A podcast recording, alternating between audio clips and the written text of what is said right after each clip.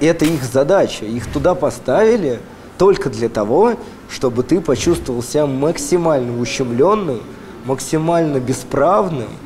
А, ну, вот только для этого, чтобы ты в следующий раз 10 тысяч раз подумал, стоит ли тебе пойти на митинг или не стоит.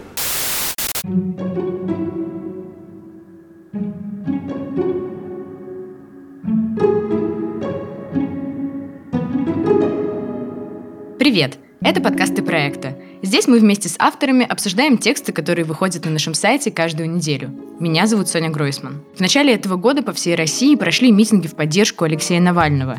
Люди массово вышли на улицы после того, как суд сначала арестовал политика по возвращению из Германии, а потом заменил ему условный срок на реальный. После этих трех несогласованных акций 23, 31 января и 2 февраля только в Москве задержали около 5000 человек, и больше тысячи отправили под арест – нам сразу показалось, что это рекорд для современной России, но мы решили все-таки проверить, так ли это и вообще, чем реакция властей на протесты этой зимы отличается от предыдущих. И об этом мы поговорим вместе с моей коллегой Светланой Осиповой. Они вместе с Юлией Апухтиной провели на эту тему исследование. Оно на цифрах показывает, как ужесточилось наказание для протестующих.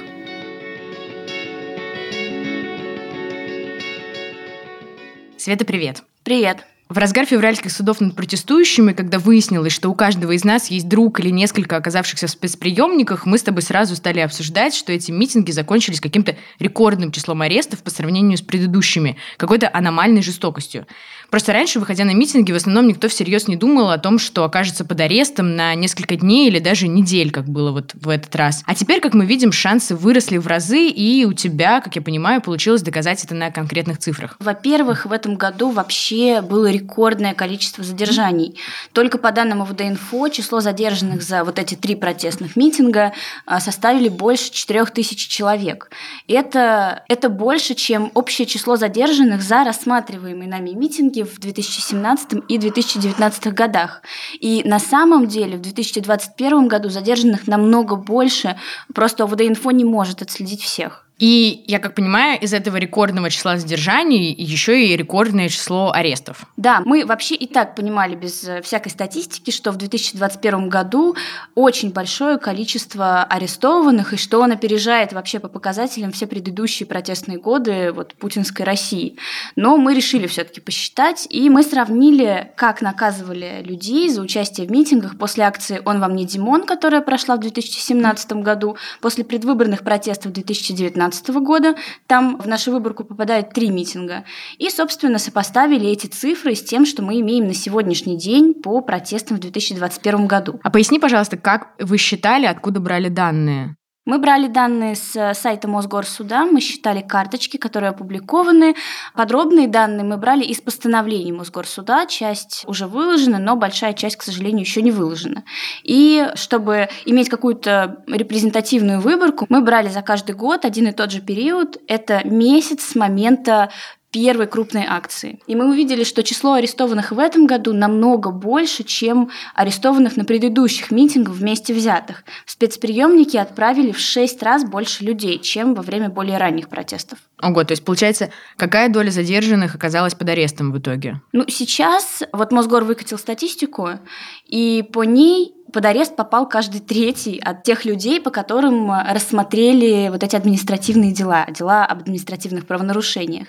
Для сравнения, в 2019 году доля арестов составляла всего 5%. Абсолютное большинство тогда, в 2019 отделывалось штрафами, но штрафы были довольно большие. А в этом году судьи, видимо, вообще всех подряд решили арестовывать. Ну, про поведение судей я хочу еще потом отдельно поговорить. И я правильно понимаю, э, что вот эти почти 6 тысяч дел после митингов в начале этого года, это еще не окончательная цифра. Еще будут новые, возможно, аресты, и, возможно, таких людей будет больше. Вот эти 6 тысяч дел – это даже не рассмотренные дела, а дела, которые полиция просто передала в суды. И действительно, по закону у полиции еще остается месяц, чтобы передать э, митинговые дела в суд, то есть количество административок будет расти. Но я просто скажу, что задержанные этой зимой уже провели в спецприемниках в общей сложности как минимум 18 лет.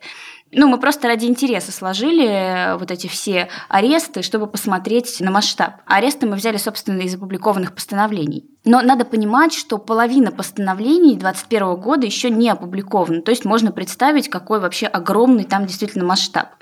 При этом сумма штрафов за 2021 год совсем небольшая относительно 2019 года. Она составляет чуть больше 6 миллионов рублей. В 2019 году она, например, была 15 миллионов рублей. Но это из тех судебных постановлений, которые были в открытом доступе и которые мы смогли потрогать и глазами посмотреть. Мне кажется, масштаб еще был понятен по соцсетям. Просто когда ты открываешь ленту вот в феврале, ты видишь, что буквально там каждый второй пост, ну, возможно, это проблема моей ленты, о том, что у кого-то кто-то оказался задержанным, кто-то кому-то передает передачки. И, как мне показалось, большинство из этих людей оказались под арестом впервые и вообще к такому готовы не были. То есть есть ли какое-то понимание на основе вот этой статистики, сколько человек впервые оказались задержаны и арестованы впоследствии, оказались в спецприемниках на сутках? Ну, нет, конечно, такой статистики нигде в открытом доступе нет. Она есть разве что у МВД, может быть, у судов, но они, конечно, ее не публикуют. Но я думаю, что и ты, так как ты работал над этой темой, и я, мы вот много разговаривали с людьми, и большая часть из там, моих собеседников, например, они были даже задержаны впервые, не то что арестованы. Поэтому они, конечно, в шоке. Все-таки раньше суды учитывали, когда видели перед собой первохода, что вот человек раньше не привлекался, не задерживался, все у него хорошо, и такой он весь благополучный, студент, семья, работа, там, высшее образование, три языка и так далее. И им давали как-то штраф или маленький арест, но, как правило, все-таки штраф, потому что тех, кого задерживали в первый раз, ну, с ними не жестили. В этот же раз арест давали всем подряд вообще. И, к слову, про соцсети соцсети, я до сих пор открываю свою ленту в Фейсбуке, и у меня какие-нибудь знакомые адвокаты, правозащитники до сих пор фотографируются в судах со своими подзащитными и говорят, ну вот, еще один уехал на 25 суток. То есть суды даже над арестными статьями еще продолжаются. Окей, а давай коротко о том, что в итоге тогда происходит с задержанными, ну, по стандартной процедуре, не сейчас, а вот до этого. Допустим, вот человека задерживают на акции, он там шел мимо или действительно принимал в ней участие. Дальше какая процедура? На каком этапе появляются все вот эти протоколы, суды, постановления о правонарушении? Потому что, несмотря на то, что многие уже побывали в этих местах, но все-таки не все понимают, как это все устроено. Задержанного привозят в отдел полиции. Дай бог, если это происходит спустя два часа после задержания, это считается, что задержанному очень повезло. Очень часто задержанных вообще катают полдня в автозаках, и ничего сотрудникам полиции за это не бывает, потому что время задержания исчисляется с момента доставления человека в отдел, а не с того момента, как он фактически перешагнул порог вот этого автозака. И у тебя в исследовании есть данные о том, что задержанных специально развозили по отдаленным участкам, чтобы адвокатам сложнее было попасть к ним в отделы, потому что это в целом дальше, туда дольше ехать, сложнее попасть попасть. Да, действительно, мы можем так говорить, э, исходя из наших наблюдений. Людей сначала развозили там в какой-нибудь Троицкий, Зеленоградский отдел полиции, а потом уже в центральные. И правозащитники, юристы считают, что это делалось как раз для того, чтобы затруднить работу адвокатам, потому что такие огромные расстояния и такой разброс, конечно, работать было очень сложно, и найти адвоката сложно, а чтобы он еще доехал до Зеленограда, до Троицка, до какой-нибудь Щербинки, ну, тоже надо понимать, а если у него еще и машины нет, там на трех автобусах, э, ну и когда же он приедет к ним? Ну и, как я понимаю, план крепость в этом смысле вообще не помогал. То есть, если даже адвокату удавалось добраться до подзащитных потенциальных, то их часто не пускали, объявляли вот так называемый план крепости. Это вообще частая была история в этот раз, как я понимаю? В этот раз интересно то, что план крепость, может быть, и не была частой историей, но просто по факту сотрудники полиции не пускали в отдел адвокатов и защитников даже без всякого плана крепость. Их просто не пускали. То есть они теперь даже не посчитали нужным очень многие объявить вот этот так называемый формальный план крепость. Объясни, что это такое. Это такой режим особого положения для сотрудников, когда есть угроза, что там на какое-то помещение или на них нападут. Это блокировка, соответственно, всех зданий. Они все там э, запираются, никого не впускают, никого не выпускают. Ну, вот такой план крепость. Что за план крепость такой э, в связи с митингом, на который вышли студенты? Не знаю даже, кто там может напасть. Их родители разве что с передатчиками могут там напасть. Ну, я бы не стала, на самом деле, сводить все-таки этот митинг к митингу исключительно студентов мы обе с тобой общались и со взрослыми людьми, которые принимали участие, и многие из них оказались в итоге в спецприемниках даже, хотя это в целом ну, казалось нонсенсом. Ну да, действительно, конечно, не только студенты в этом участвовали, это уж я сгущаю краски. Но это уже отдельное исследование какое-то должно быть. Насколько я понимаю, его тоже проводили, социологически пытались замерить аудиторию митингов? Мы пытались, да, мы пытались по постановлениям вычислить количество учащихся, количество студентов, но так как из постановления очень часто вымарывается эта информация, а иногда люди, которые где-то учатся, они просто боятся в суде говорить, где они учатся, потому что эта вся информация доходит до деканата, и у людей просто начинаются проблемы, и студенты скрывают, что они где-то учатся, и не говорят даже, просто чтобы избежать проблем. Ну, на самом деле, я тоже действительно работала над этой темой, только я скорее с точки зрения каких каких-то человеческих историй. Несколько недель назад мы вот выпустили фильм о тех, кто оказался в спецприемниках после последних акций.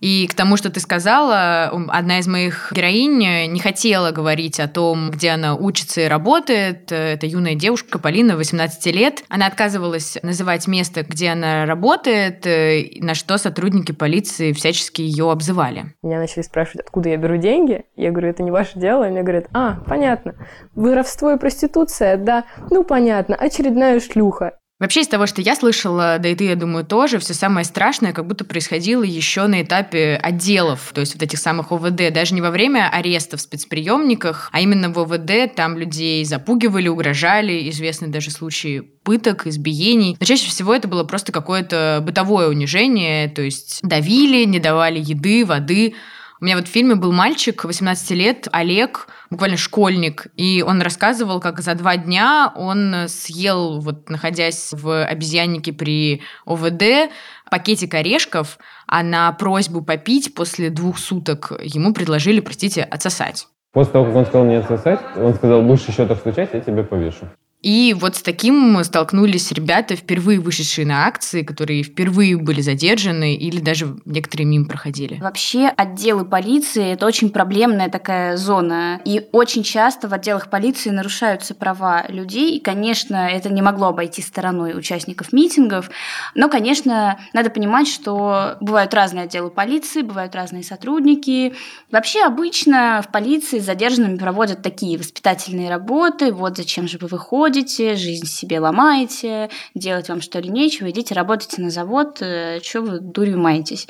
Иногда приезжают следователи, тоже проводят беседы, но приезд следователя, конечно, это уже пугает и самих задержанных, потому что это совсем другой уровень, и пугает, соответственно, адвокатов и правозащитников, которые сразу напрягаются и пытаются понять, что и зачем туда приехал следователь. Иногда даже службисты приезжают, в смысле ФСБ какие-нибудь, бывает такое, и в этот раз тоже было, в отделах были сотрудники сотрудники а, в штатском от ФСБ. А вообще это законно заставлять сдавать отпечатки пальцев в отделах? Потому что, как я понимаю, какая-то в этом есть сложность. Да, одна из особенностей протестов 2021 года заключается в том, что почти во всех отделах полиции Москвы сотрудники заставляли задержанных э, проходить дактилоскопию. По закону у них нет оснований требовать от задержанных этого, если личность задержанного установлена, то есть если он показал паспорт, и если он не обвиняется в уголовном правонарушении. Поэтому, конечно, тут действия сотрудников были абсолютно необоснованными, но так как задержанные этого не знали, многие, конечно, пугались, соглашались, потому что сотрудники угрожали, что если эти откажутся, то уедут в спецприемник на долгий срок ареста. Но при этом, конечно, сотрудники полиции никак не могут повлиять на то, какой срок ареста суд даст задержанному. Но, опять же, задержанные об этом не знали. Все, что могут сотрудники, это, по сути, вписать статью в протоколе определенную. И, как правило, выбор там невелик. Это либо 19.3, это арестная статья, либо 20.2, там в зависимости от части части тоже может быть арестная часть, либо не арестная. Что это за статья? Первая статья – это про неповиновение законному требованию сотрудника полиции, вторая – про нарушение порядка проведения массовых мероприятий, акций, демонстраций, митингов э, и так далее. Причем э, непонятно абсолютно, от чего зависит э, то, какую статью впишет сотрудник полиции. Это как там у них рандомно решается, либо, может быть, им спускаются какие-то команды. Непонятно. Очень часто в отделах полиции вообще оказываются случайные прохожие, молодежи, которые не участвовали в митингах. Например, я разговаривала с девушкой, она работала в Московском доме книги на Арбате, и у нее была в тот вечер, вечер, когда Навальному заменили наказание с условного на реальный срок, она работала в тот вечер там, у нее была презентация книги Леонида Парфенова, она закончила презентацию и пошла гулять со своей подругой по Москве. Ну и в итоге на них побежала толпа с криками «Бегите, бегите!» Там ОМОН бежит, сзади бежал ОМОН с дубинками, все побежали, убежали в какой-то переулок, и там их всех задержали. А в протоколе что у нее в итоге вам было написано? В протоколе у нее тоже, что и у других задержанных, что она выкрикивала лозунги, что она не повиновалась сотрудникам, участвовала в несогласованном массовом мероприятии. Такое ощущение, что эти протоколы копируют еще, не знаю, с 2017 или там 2019 года, примерно там все время один и тот же текст. Ну, то есть, как я понимаю, это, конечно, не новшество этой компании, но из-за большого числа участников полицейских было еще меньше времени для того, чтобы добросовестно сделать свою работу по заполнению этих бумаг. Так вообще всегда было. Сотрудники полиции всегда давали задержанным плюс-минус одинаковые протоколы. Очень смешно было в 2017 году, например, когда во всех протоколах, абсолютно во всех, была фраза «крича лозунги, упирался ногами в асфальт». Но это было у всех, все упирались ногами в асфальт. Ужас какой, какое преступление. И, соответственно, вот эти рапорты, протоколы, которые составляются сотрудниками полиции, они переходят к судье, судья это все рассматривает, и когда она постановление составляет, там как-то компонует эти э, факты, которые она видит перед собой в ходе заседаний, она копирует часть э, из рапорта сотрудников полиции в постановлении. И получается, что ошибки из рапорта полицейских кочуют вот в эти постановления. А так как протоколы и рапорты, по сути, одинаковые, постановления тоже получаются очень похожие. Может быть, вы в ходе работы над исследованием натыкались на какие-то, не знаю, смешные, забавные ошибки? Ну да, конечно. Например, Например, ну, я читала постановление, и больше, чем в 10 постановлениях Измайловского суда было сказано, что человек участвовал в митинге в составе группы 500 тысяч человек. И когда я увидела это в первый раз, я подумала, ахаха, как забавно. Когда я просмотрела еще 10 таких постановлений, мне стало уже не смешно, а грустно, потому что ну, это просто очень глупая ошибка. И ну, очевидно, что это все делалось под копирку, потому что мне очень сложно представить, что есть какие-то группы сотрудников полиции, которая была уверена, что там было 500 тысяч человек, хотя по самым смелым подсчетам в акции участвовало 60 тысяч. Ну, это по-настоящему такая массовая акция. Но у тебя интересная деталь в исследовании о том, что, несмотря на загруженность, некоторые судьи все-таки отправляли эти протоколы обратно в полицию на доработку, и это свидетельствует тоже да, о плохой бюрократической работе полицейских. Ну да, действительно, все зависит от э, конкретного судьи, потому что были судьи, которые не обращали внимания ни на нарушения, ни на какие-то нестыковки в показаниях сотрудников. А были судьи, вот э, я смотрела постановление, я видела, как э, судья в одном из судов просто все дела по митинговым вот этим статьям вернула обратно на доработку. Ну, действительно, вот и напротив стояла фамилия одной и той же судьи, там порядка 10 дел. И мы посчитали, насколько сильно возросло количество вот таких материалов, которые суды вернули сотрудникам полиции, оно возросло в пять раз. Это очень много. То есть, если раньше э, возвращали там, от 5 до 12 материалов по Москве, то сейчас их оказалось 245. И это реально огромное количество. Это может э, говорить о том, насколько халатно и невнимательно сотрудники полиции в этот раз подошли к оформлению материалов, что даже наш российский гуманный суд отказался их рассматривать. Ну, все равно не такое уж большое количество. У меня вообще сложилось впечатление, что судьи как-то не были настроены разбираться. Если ты пытаешься защитить себя, то чаще всего это оборачивалось э, еще большими сроками. И настолько все как-то было действительно под копирку и в их решениях, что я, например, разговаривала с парнями, вот они только вышли после своих 10 суток из Сахарова, они были задержаны на митинге 23 января, и, соответственно, мы с ними в начале февраля встретились, они вот-вот только вышли, пошли есть пиццу, я к ним приехала, и они с ужасом вспоминали, что судья буквально прямым текстом им сказала, вот все, кто успел ко мне попасть до двух часов дня, они получили штраф. А дальше будут аресты. И в целом так действительно и было. И даже те, кто оказались вот вместе с ними в автозаке случайно, тоже отправились э, в спецприемники. Разозлились, правда, после этого. Так что это какой-то отдельный результат, которого судьи добились. Я зашел в суд, один из первых после этого. И тогда уже прям прямым текстом судья сказала, что вот те, кто был до этого, был штраф. А сейчас уже не получится, всем будет сутки. Ну, типа она там, вы тоже в магазин шли? То есть все говорили, что в какой-то магазин шли. Вы тоже в магазин шли? Я говорю, нет, я вот я считаю, что мы должны хотя бы что-то, вот все возможное от себя сделать, чтобы это как-то прекратилось. Ну и вроде все нормально, но она такая улыбнулась, такая, ну 10 суток. Причем судьи продолжали отправлять э, людей под арест даже после того, как всем, кажется, стало очевидно, что спецприемники в Москве переполнены, развозить арестованных просто уже некуда. И у тебя есть в тексте история студентки Алины, девушки с протезом руки. И она, конечно, хорошо иллюстрирует то, насколько, ну, скажем так, негуманно и неразборчиво действовали судьи на этот раз. Да, студентку Алину, ее задержали на митинге 2 февраля. Она говорит, что она не участвовала.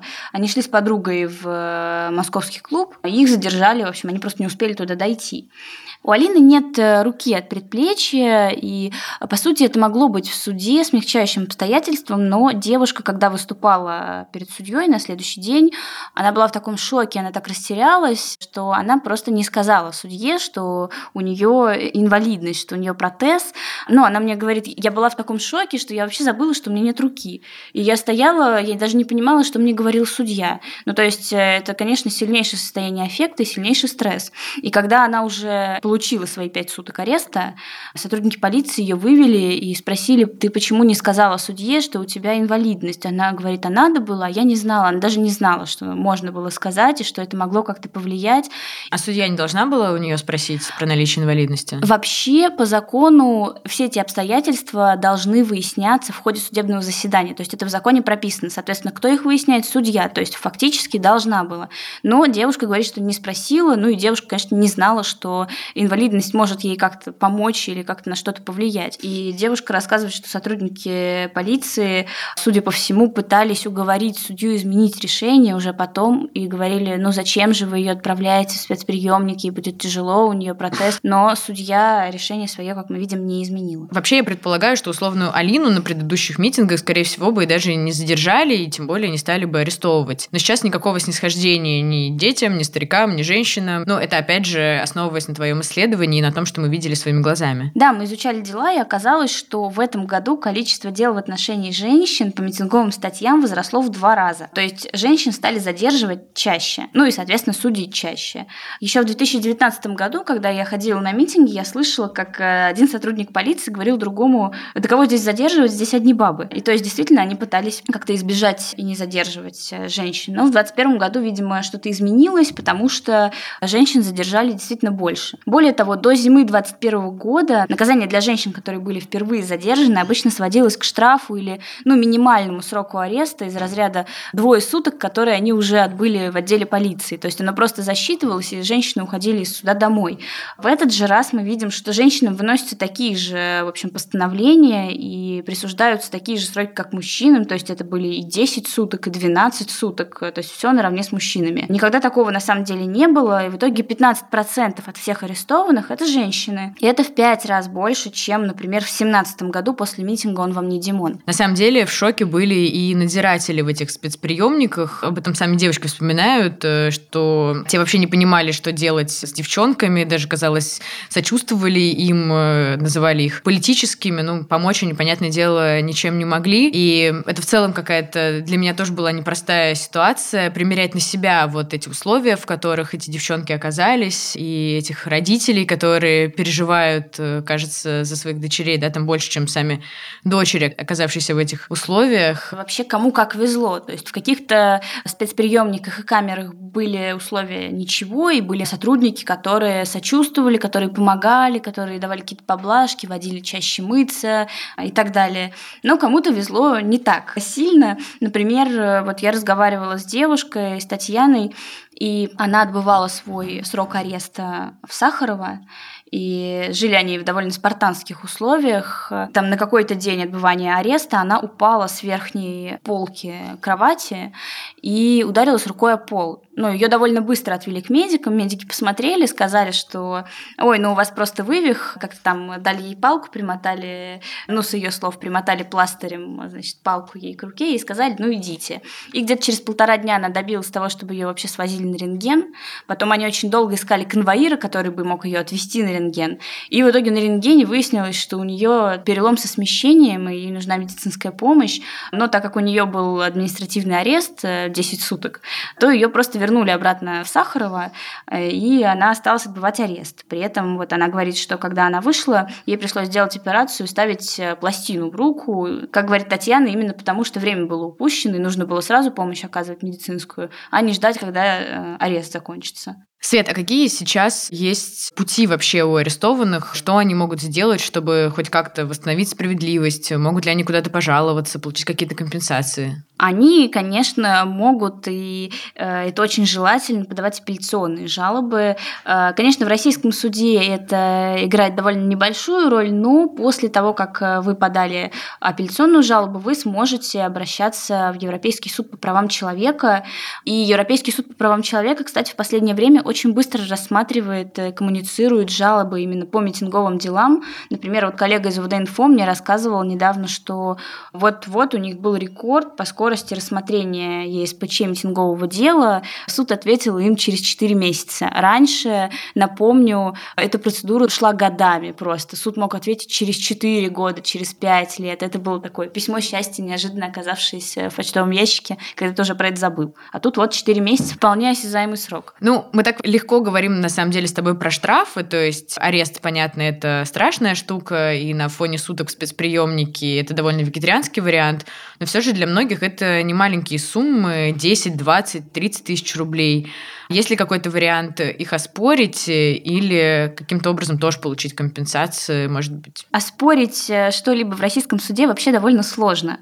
Но есть волонтеры есть разные организации, которые помогают собирать деньги на оплату штрафов. Вообще очень много появилось всяких волонтерских инициатив, которые помогают задержанным. И это, кажется, единственное, что можно противопоставить всей вот этой репрессивной кампании со стороны властей. Ну, на самом деле я согласна, потому что мое главное ощущение ощущение от всех этих историй, что вот эта вот взаимопомощь, которую люди чувствуют вот этот один за всех и все за одного, которые чувствуется действительно во время вот всех этих арестов, конечно, это все сильнее этого какого-то бульдозера репрессий. Все вот эти дежурящие у Сахарова и у других спецприемников э, родственники, волонтеры, теплые машины, чай, все друг другу пытаются помочь. Вообще святой абсолютно чат передачи, где были чаты по каждому из спецприемников, по каждой комнате, где шла координация, волонтеры УВД-инфо, адвокаты, работавшие сутками. В общем, прошу прощения за такое перечисление, но несмотря на все эти ужасы, вот это то, что вселяет надежду, конечно. И меня как-то очень сильно радовало, возвращало веру в людей. Ну ладно, а, это все лирика. Ну а по твоим ощущениям, сработала ли в итоге вся эта репрессивная машина? То есть удалось ли власти добиться того, чтобы люди больше на эти митинги не выходили или, по крайней мере, испугались. То есть, что сейчас по прошествию месяца уже, да, говорят люди, с которыми ты общалась, которые оказались задержаны, арестованы, что они думают по поводу своего дальнейшего участия в акциях или вообще? Я вообще не устаю возмущаться вот э, в наших разговорах с коллегами, в моих разговорах с какими-то друзьями, когда кто-то говорит, что вот эту вот фразу «протест слит», потому что протест — это вообще не только митинги и метание снежков в ОМОН. Протестовать можно вообще по по-разному. Не каждый может прийти на митинг. Но вот, как ты сказала, есть много людей, которые искренне захотели помочь задержанным, пришли на помощь, бесплатно волонтерили, тратили свое время. И протест же, он еще и в этом, вот в этом решении помочь, а не остаться дома у телевизора или у прямой трансляции. И а... на самом деле, прошу прощения, что я тебя перебиваю, некоторые ребята, вот из тех, с кем я общалась, они как раз после задержаний думают сейчас о том, чтобы становиться волонтерами, о том, чтобы, если не выходить на митинги, то каким-то другим образом э, участвовать во всей этой кампании. Да, и мне кажется, это безумно важно, поэтому сработала ли репрессивная машина в таком случае, ну, смотря что мы подразумеваем под вот этим словом «сработала». Она совершенно точно разозлила людей, но еще она их сплотила, и это намного важнее. Безусловно, вот мы с тобой общались с разными участниками митингов, с задержанными, с штрафованными, с арестованными, и суть в том, что я слышала от протестующих и об их планах на дальнейшее участие в протестах, и об их страхах. Но я ни разу не слышала, чтобы кто-то сказал, ну, я вот выступал против действующей власти, но теперь я так испугался, что буду, пожалуй, за. Ну вот и сработала ли репрессивная машина, сработала ли эта кампания? Ну, тут у каждого, наверное, свой ответ. Мой ответ нет, конечно.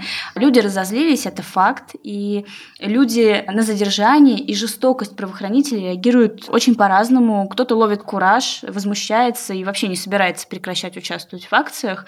Ну, кто-то действительно боится. Могу точно сказать, да, что я тоже знаю тех, кто действительно в ближайшее время ни на какие акции выходить не будет. И один из а, моих героев даже не захотел участвовать э, вот в невидной в целом акции с фонариками, потому что вот время даже не в спецприемнике, а в УВД отбило у него всякое желание и всякую протестную активность, по крайней мере, на какое-то ближайшее время. И бояться объективно есть чего, потому что несколько подряд административных дел по вот этим митинговым статьям могут э, привести в конечном счете к уголовному делу по печально известной нам Дадинской статье.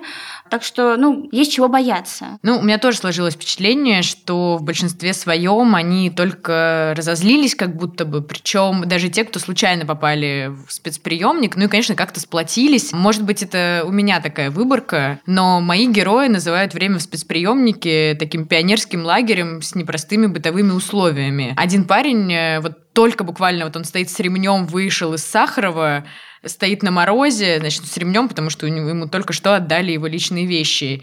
И он говорит, так это лучшее и худшее время в моей жизни одновременно. Вот, ну и я сейчас продолжаю следить за своими героями. Я знаю, что они теперь друг с другом встречаются, общаются, конечно, обсуждают политику. Другое дело, что в моменте эти протесты ни к чему не привели, да, Навальный сидит, но очень интересно, что все эти ребята будут делать дальше. Не, ну они нас конкретно обозлили. Да.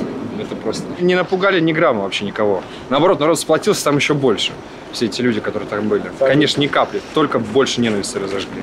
Поэтому зря, конечно, они делают, доиграются.